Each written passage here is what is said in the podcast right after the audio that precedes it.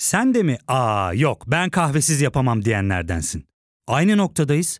İlk ve tek kahve üyelik uygulaması Frink'le tanış. Hem bütçeni koru hem de hiç bitmeyen kahvenin tadını çıkar. Yakınlarından terapinin onlara ne kadar iyi geldiğini dinlesen de kendin için bir şeylere başlamak zor geliyor olabilir. Ya da sevdiklerine yardım etmeye istekliyken kendi ihtiyaçlarını görebilmek. Hayvel, uzman psikologlarıyla kendi ihtiyaçlarını bulmanda sana destek olacak. Terapi yolculuğuna başlamak için detaylı bilgi bölümün açıklamalarında.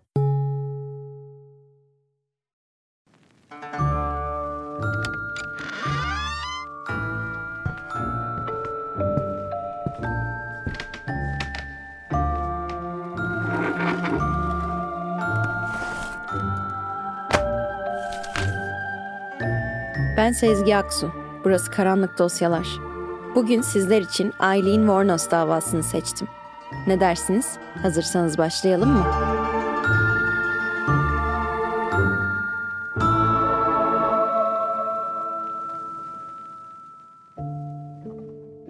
Eileen Warnos 29 Şubat 1956'da Rochester, Michigan'da Eileen Carol Pittman olarak doğdu. Annesi Diane Warnos, Eileen'in babası 18 yaşındaki Leo Dale Pittman ile 3 Haziran 1954'te evlendiğinde 14 yaşındaydı. 14 Mart 1955'te Diane, Eileen'in abisi Keith'i doğurdu. İki yıldan kısa bir süre eşiyle evli kaldılar. Diane hamileydi ve Eileen doğmadan iki ay önce boşanma davası açtı. Eileen ise 16 yaşında doğurdu. Eileen doğduğu sırada babası hapse girmişti. Bundan dolayı onunla hiç tanışmadı. Babası Leo Dale Pittman'a şizofreni teşhisi konmuştu. Daha sonra 7 yaşındaki bir kıza tecavüz etmekten hüküm giydi ve 30 Ocak 1969'da hapishanede kendini asarak intihar etti. Ocak 1960'ta Eileen neredeyse 4 yaşındayken Diane çocuklarını terk etti ve onları anneanne ve büyük babasına bıraktı. Her ikisi de alkolik olan Lori ve Britta Warnos 18 Mart 1960'ta Keith ve Eileen'i yasal olarak evlat edindiler. Warnos 11 yaşına geldiğinde sigara, uyuşturucu ve yiyecek karşılığında okulda cinsel faaliyetlerde bulunmaya başladı. Eileen'in söylediğine göre alkolik büyük babası Eileen çocukken ona cinsel saldırıda bulunmuştu ve onu döverdi. Dönmeden önce de elbiselerini çıkarmaya zorlardı. 1970 yılında 14 yaşındayken Eileen büyük babasının bir arkadaşı tarafından tecavüze uğradı ve hamile kaldı. Eileen 23 Mart 1971'de evli olmayan annelerin yaşaması için ayarlanmış bir evde bir erkek çocuk doğurdu ve çocuk evlatlık verildi. Oğlu doğduktan birkaç ay sonra büyük annesi karaciğer yetmezliğinden hayatını kaybetti ve Eileen o sıralarda okulu bıraktı. Eileen 15 yaşındayken büyük babası onu evden attı. Bu yüzden o da seks işçiliği ile geçimini sağlamaya ve eski evinin yakınındaki ormanda yaşamaya başladı. 27 Mayıs 1974'te 18 yaşındayken Eileen alkollü araç kullanmak, düzensiz davranış ve hareket halindeki bir araçtan 22 kalibrelik bir tabancayla ateş etmekten Colorado Jefferson County'de tutuklandı. Daha sonra mahkemeye gelmemekle suçlandı. 1976 yılında Eileen otostop çekerek Florida'ya gitti. Orada 69 yaşındaki yat kulübü başkanı Lewis Gratzfell ile tanıştı. İkili çabucak evlendiler ve düğünlerinin duyurusu yerel gazetenin sosyete sayfalarında yayınlandı. Ancak hayatı düzene girmemişti. Eileen sürekli olarak yerel barlarda kavgalara karışmaktaydı. Hatta birisine saldırdığı için kısa bir süre hapis yattı. Eşi Lewis'i de bir keresinde kendi bastonuyla dövdüğü için Lewis evliliklerinden sadece haftalar sonra Eileen'e karşı bir uzaklaştırma emri çıkarttı. Bunun ardından Eileen doğup büyüdüğü yere Michigan'a geri döndü. 14 Temmuz 1976'da Antrim County'deki Bernice Club'da çalışan bir barmenin kafasına bilardo topu attı ve bundan ötürü tutuklandı. Saldırı ve huzuru bozmakla suçlanıyordu. Eileen'in hayatındaki kötü olayların ardı arkası kesilmemişti. 17 Temmuz'da kardeşi Keith yemek borusu kanserinden öldü ve Eileen'e de onun hayat sigortasından kalan 10 bin dolar verildi. Bu sırada Eileen ve Lewis evliliklerinden sadece 9 hafta sonra 21 Temmuz'da evliliklerini bitirme kararı aldılar. Ağustos 1976'da Eileen'e alkollü araç kullanmaktan 105 dolar para cezası verildi. Kardeşinden miras kalan parayı cezayı ödemek için kullandı ve geri kalanını iki ay içinde yeni bir araba da dahil olmak üzere lüks şeyler satın alarak harcadı. Daha sonra yeni arabasıyla kaza yaptı ve araba hurdaya çıktı. Parası da zaten tamamen bitmişti. 1978'de 22 yaşındayken karnını ateş ederek intihara teşebbüs etti. 14 yaşından beri Eileen 6 kez kendini öldürmeyi denemişti zaten. 20 Mayıs 1981'de ise Florida Edgewater'da bir markete silahlı saldırı düzenledi. 35 dolar ve 2 paket sigara çaldı ancak ardından tutuklandı. 4 Mayıs 1982'de hapse mahkum edildi ve 30 Haziran 1983'te serbest bırakıldı. 1 Mayıs 1984'te Eileen, Key West'teki bir bankada sahte çek vermeye teşebbüs ettiği için tutuklandı. 30 Kasım 1985'te de Pasco County'de bir tabanca ve mühimmat hırsızlığından şüpheli konumuna geldi. 29 yaşına geldiğinde Eileen çoktan bir suç makinesine dönüşmüştü. 4 Ocak 1986'da Miami'de tekrardan tutuklandı ve araba hırsızlığı, tutuklamaya direnmek, teyzesinin adını taşıyan bir kimlik taşımak ve adaleti engellemekle suçlandı. Miami polis memurları çalınan arabada 38 kalibrelik bir tabanca ve bir kutu mühimmat buldu. 2 Haziran 1986'da Eileen'in bir erkek arkadaşı onun kendisini arabasında kıstırıp ona silah çektiğini, ardından da ondan 200 dolar talep ettiğini söyleyerek şikayetçi oldu.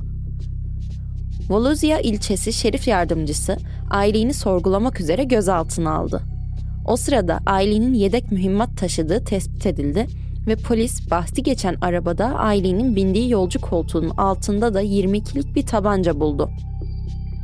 1986'da 30 yaşındaki Eileen, Daytona Beach'in Zodiac adlı bir gay barında bir otel hizmetçisi olan 24 yaşındaki Tyria Moore ile tanıştı. Kısa sürede sevgili olup birlikte yaşamaya başladılar. Eileen seks işçisi olarak çalışıyor ve çift bu şekilde maddi geçimlerini sağlıyordu.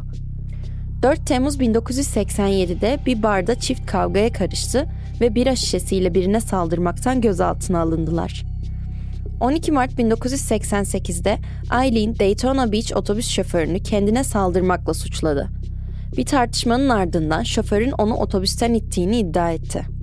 Moore ise olaya tanık olarak kaydedildi.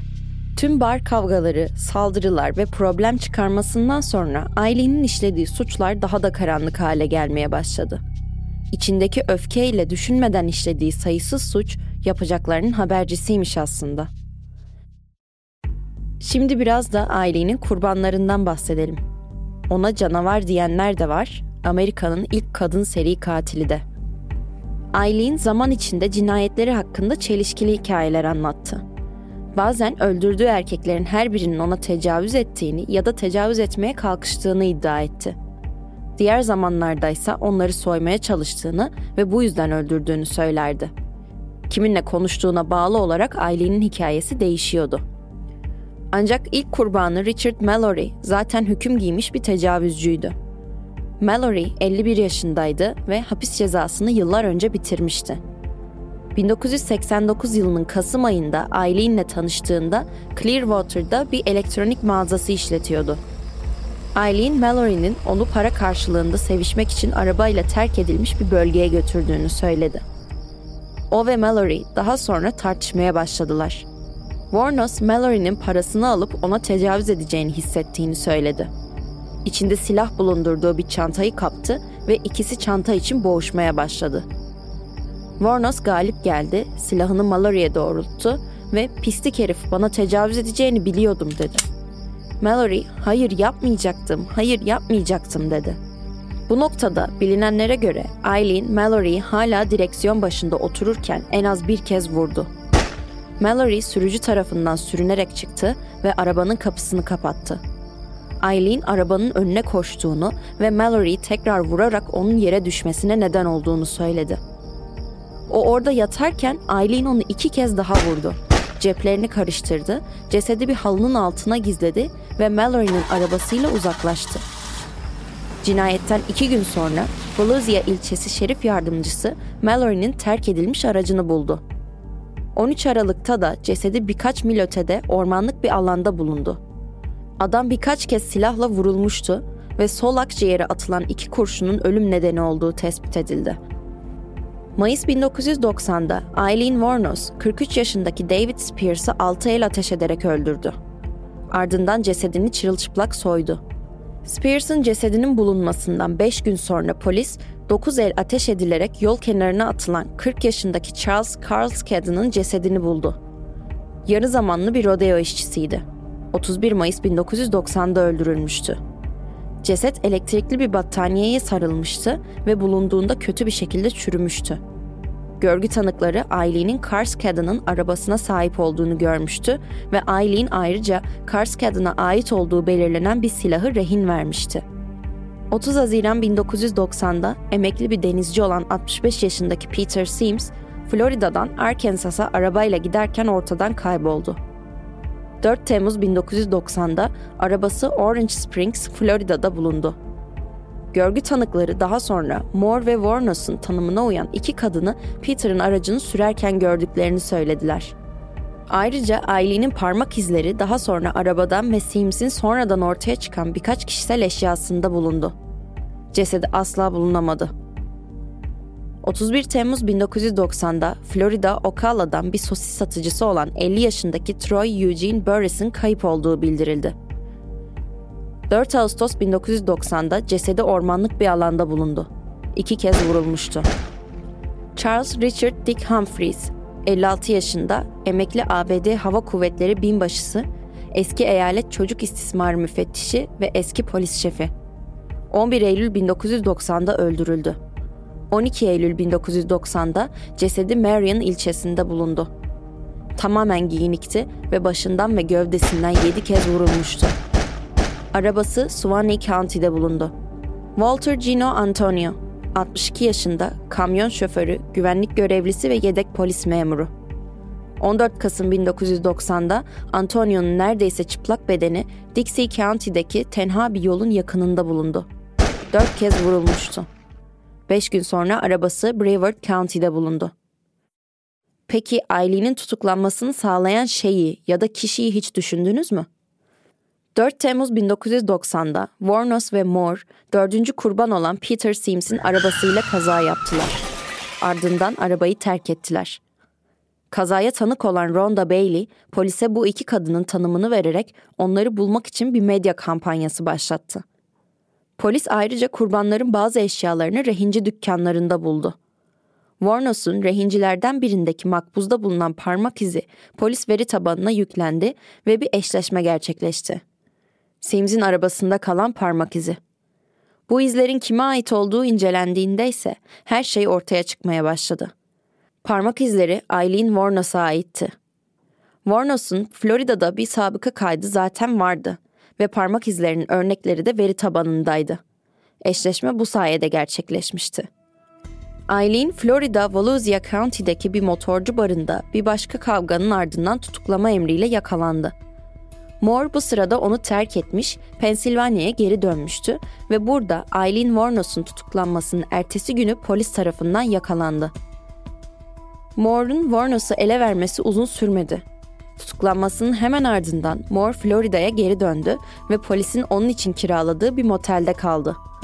Oradan Eileen'i aradı ve ağzını aramaya başladı. Eileen itiraf ederse bu kayıt altına alınacak ve ona karşı kullanılabilecekti. Bu aramalarda Moore, polisin cinayetlerin tüm suçunu onun üzerine atacağından korkmuş gibi davranarak bir fırtına kopardı. Eileen'e polis sorarsa neler anlatacağından emin olmak istediği için hikayeyi adım adım tekrar gözden geçirmesi için yalvardı. Dört gün boyunca tekrarlanan telefon görüşmelerinden sonra Warnos birkaç cinayeti itiraf etti ancak telefonda Moore'un bilmediği cinayetlerin hepsinin tecavüz girişimi sonucunda olduğu konusunda ısrar etti. Yetkililer artık Eileen Warnos'u cinayetten tutuklamak için ihtiyaç duydukları her şeye sahipti. Eileen 1991'in tamamını hapiste, duruşmalarının başlamasını bekleyerek geçirdi. Bu süre zarfında Moore ise tam dokunulmazlık karşılığında savcılarla işbirliği yapıyordu. O ve Eileen Warnos sık sık telefonda konuşuyorlardı ve Eileen genel olarak sevgilisinin devletin bir tanığı olduğunu, kendisine ihanet ettiğini biliyordu. Ama bunu sorun etmiyor gibiydi. Hatta memnuniyetle karşılıyordu. Daha sonra duruşmasında Eileen şunları söyleyecekti. Bu hayal bile edilemeyecek bir aşktı. Dünyevi kelimeler Tyree hakkında ne hissettiğimi tarif edemez.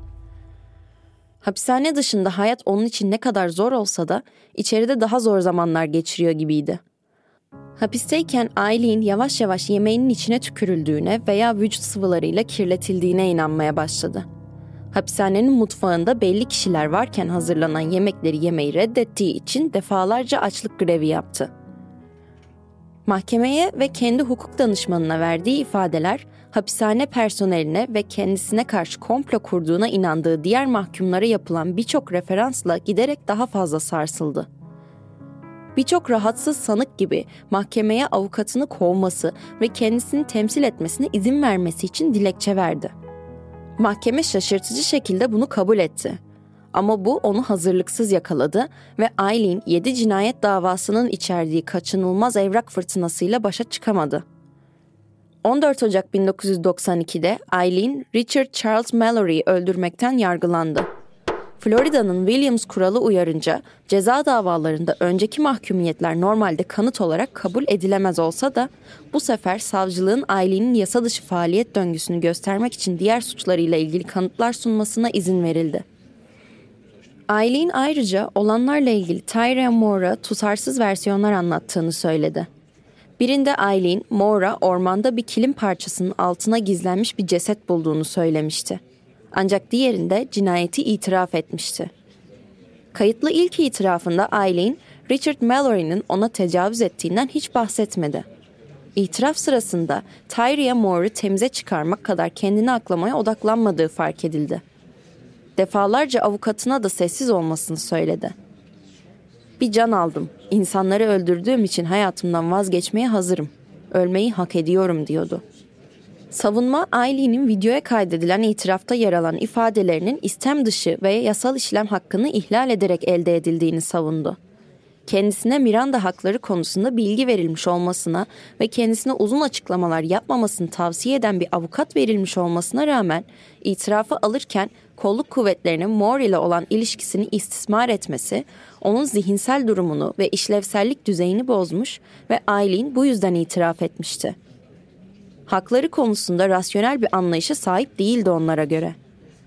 Ancak mahkeme bu iddiayı ve savunmanın videoya kaydedilmiş itirafı görmezden gelme talebini de reddetti. Ayrıca videoya kaydedilmiş itiraf duruşmadan önce zaten medyaya sızdırılmıştı ve halkın Aileen hakkındaki algısını çoktan etkilemişti. Polisle daha sonra yapılan görüşmelerde Warnos kendini savunma iddiası ile ilgili ayrıntılara girdi. Mallory ile alkol içtiği, esrar içtiği ve yaklaşık 5 saat konuştuğu izole bir alana gittiğini açıkladı. Aileen sabah saat 5 civarında seks işçiliği eylemini gerçekleştirmek için soyunmuştu.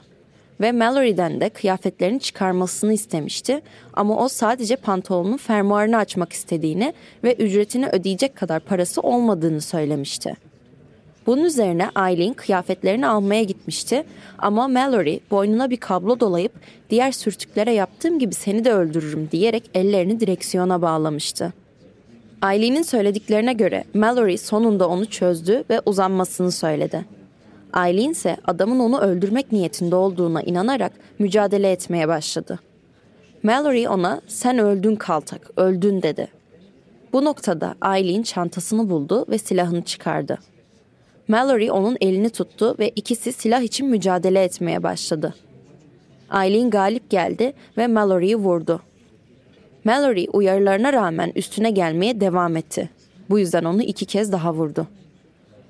Eileen avukatlarının aksini tavsiye etmesine rağmen duruşmada ifade verdi. Sanığın ifade vermeme konusunda anayasal hakkı vardır ve savcılık onu kürsüye çağıramaz. Ancak sanık ifade verdikten sonra soruları yanıtlamayı reddetmesi mahkeme ve jüri tarafından kendisine karşı kullanılabilir. İfadesi sırasında nefsi müdafaa iddiasını tekrarladı çapraz sorgu sırasında fazlasıyla sinirlendi. avukatları defalarca soruları cevaplamamasını tavsiye etti ve Fifth Amendment hakkını 25 kez kendi aleyhinde kullandı. Tek savunma tanığı kendisiydi. Aileen'in savunması ayrıca tutuklanmasından kısa bir süre sonra davadaki üç dedektifin yanı sıra Tyree Moore'un hikayelerini satmak için medyayla konuştuğunu gündeme getirdi. Bazı insanlar hikayelerini daha çok kazanç sağlayacak teklifler karşılığında abarttıklarını düşünüyorlardı. Jüri, Warnos'u iki saatten az bir süre düşündükten sonra birinci derece cinayet ve silahlı soygun da dahil olmak üzere tüm suçlardan suçlu buldu. Aileen öfkeyle Orospu çocukları, tecavüze uğradım. Umarım siz de tecavüze uğrarsınız. Amerika'nın pislikleri, dedi. Bu patlama ertesi gün hüküm verme aşamasına başlarken jüri üyelerinin zihninde büyük ihtimalle hala tazeydi. Ailinin zorlu çocukluğu ve yetiştirilmesiyle ilgili kanıtların sunulmasına cevaben savcılık çocukluğundan iki tanık çağırdı. Biyolojik teyzesi Lori Grody ve biyolojik amcası Barry Warnos. Barry Warnos, ailenin büyük babasının kurallar koyduğunu ve örnek alınacak biri olduğunu ifade etti. Babasının aileni dövdüğünü hiç görmemiş olmasına rağmen bazen poposuna tokat atarak cezalandırdığını ve 10 yaşındayken disiplinin daha sıkı hale geldiğini belirtti. Barry, ailenin biyolojik babasının tecavüz ve adam kaçırma suçlarından cezaevindeyken intihar ettiğine dair ifade verdi. Ya fark ettin mi? Biz en çok kahveye para harcıyoruz. Yok abi, bundan sonra günde bir. Aa, sen Frink kullanmıyor musun? Nasıl yani? Yani kahvenden kısmına gerek yok.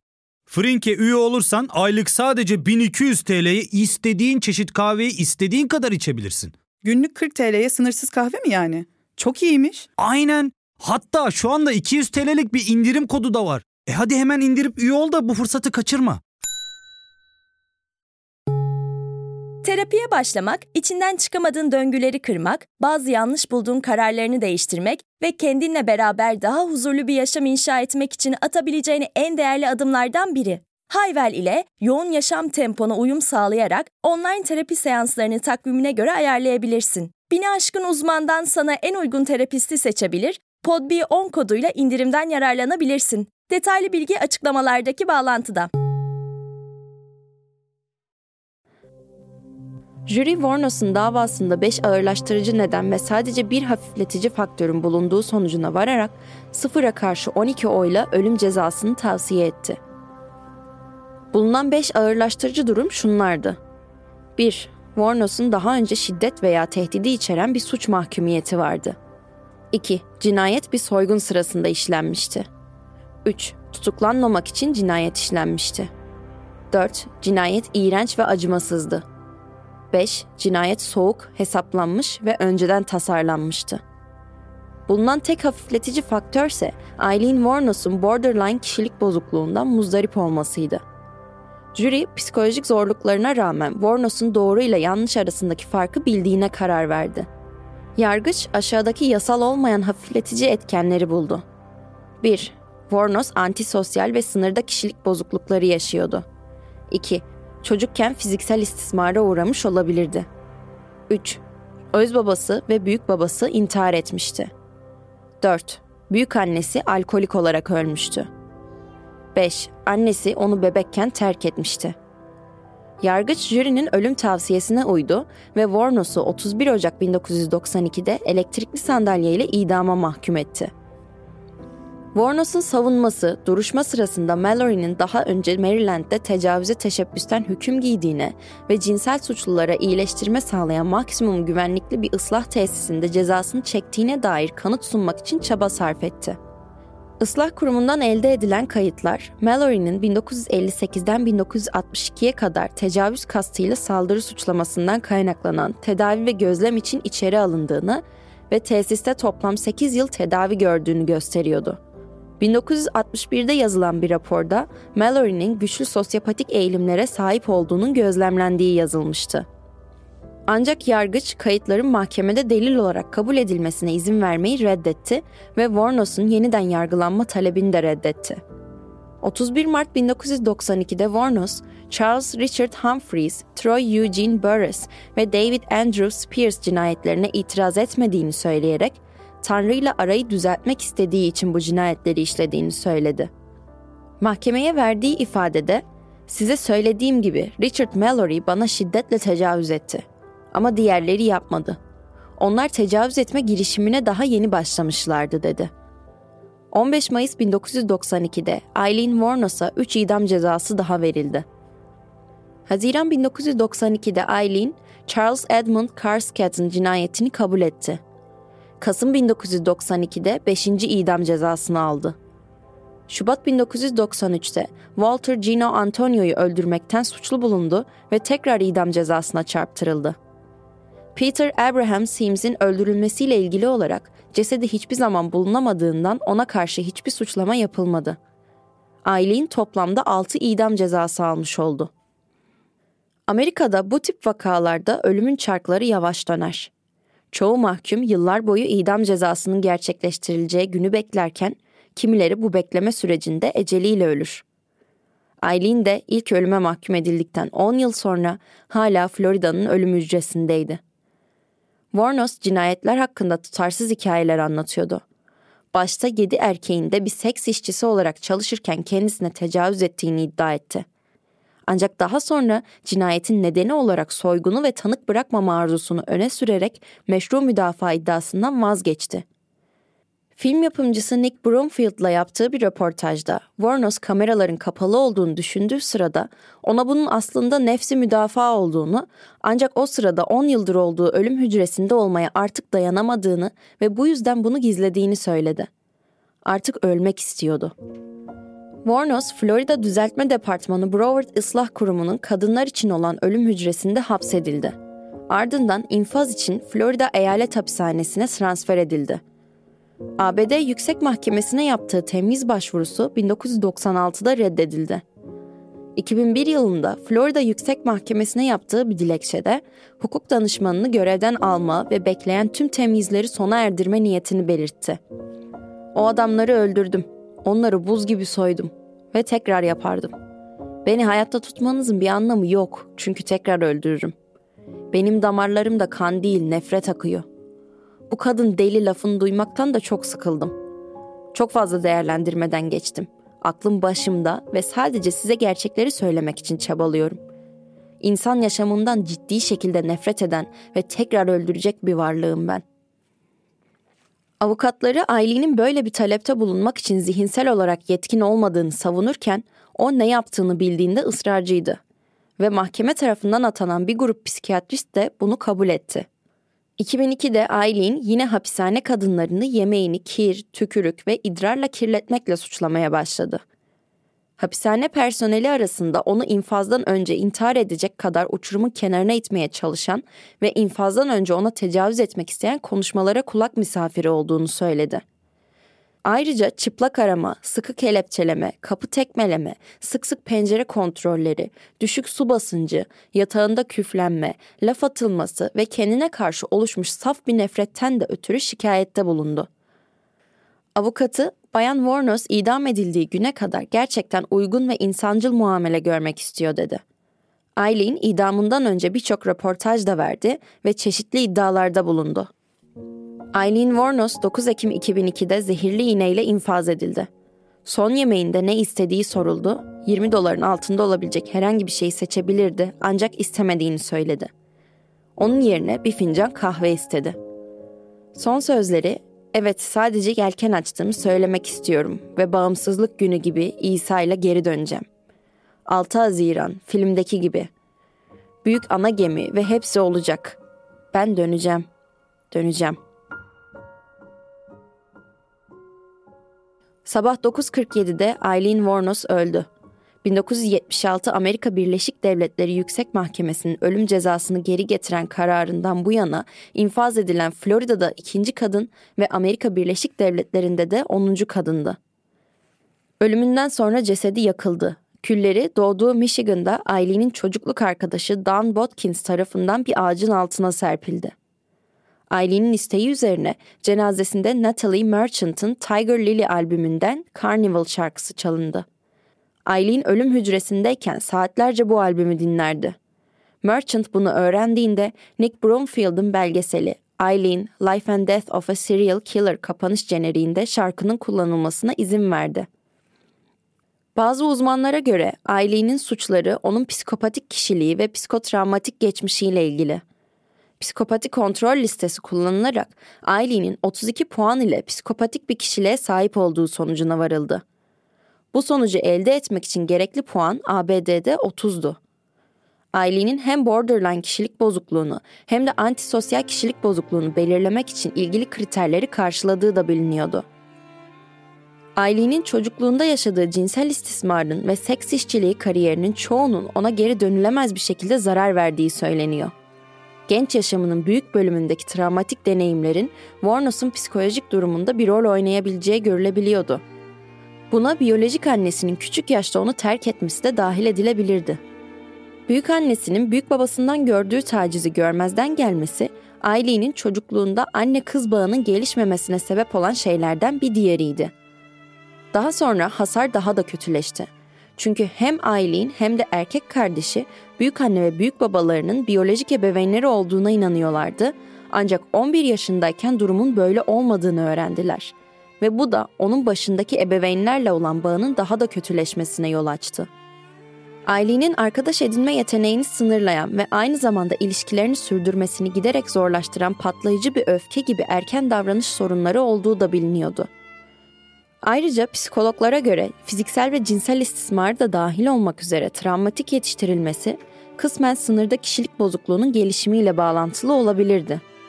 Bu tür şiddetli travma aynı zamanda çeşitli gelişim noktalarında zihin yapısallaşmasını bozabilirdi ve duygusal ve cinsel uyarımın yoğunluğunu önlemek için ilkel savunmalar yapılmasıyla sonuçlanabilirdi. FBI profil uzmanı Robert K. Ressler, FBI'daki 20 yıllık otobiyografik geçmişinde Warnos'tan kısaca bahsetmekte. 1992'de yazarken kadın seri katilleri tartışmamasının sebebinin onların erkekler gibi sıralı bir şekilde değil de çılgınca öldürme eğiliminde olmaları olduğunu söyledi. Onun gözünde Eileen tek istisnaydı. Wrestler seri katil terimini oluşturan kişi olarak bilinmekte ve bu terimin doğum sonrası psikoz ile cinayetler işleyen kadınlara ya da para amacıyla cinayet işleyen kişilere kullanılmadığını belirtmekte. Aileen'in bu iki örnekten birisi olmadığından emin. Eileen Warnos'un hayatı ve hikayesi birçok filme, diziye, kitaba, belgesele, şarkıya ve hatta şiire konu olmuş durumda. Yıllar sonra bile insanlar üzerindeki etkisi azalmadan devam ediyor.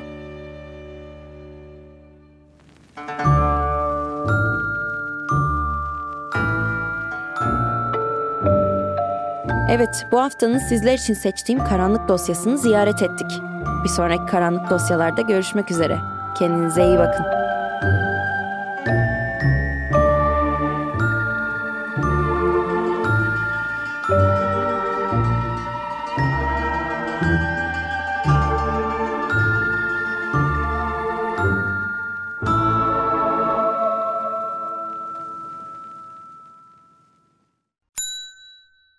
ve tek kahve üyelik uygulaması Frink, 46 ildeki 500'den fazla noktada seni bekliyor. Açıklamadaki kodu girerek sana özel 200 TL'lik indirimden faydalanmayı unutma. Hadi sen de Frink üyeliğini başlat, kahven hiç bitmesin. Hem bugününe hem yarınına katacaklarıyla terapi yolculuğuna ve daha iyi hissetmeye bugün Hayvel ile başla. Açıklamadaki linkten Hayvel'i indir, ücretsiz tanışma görüşmelerinin ardından bütçene uygun seans paketini seç ve terapi yolculuğuna başla.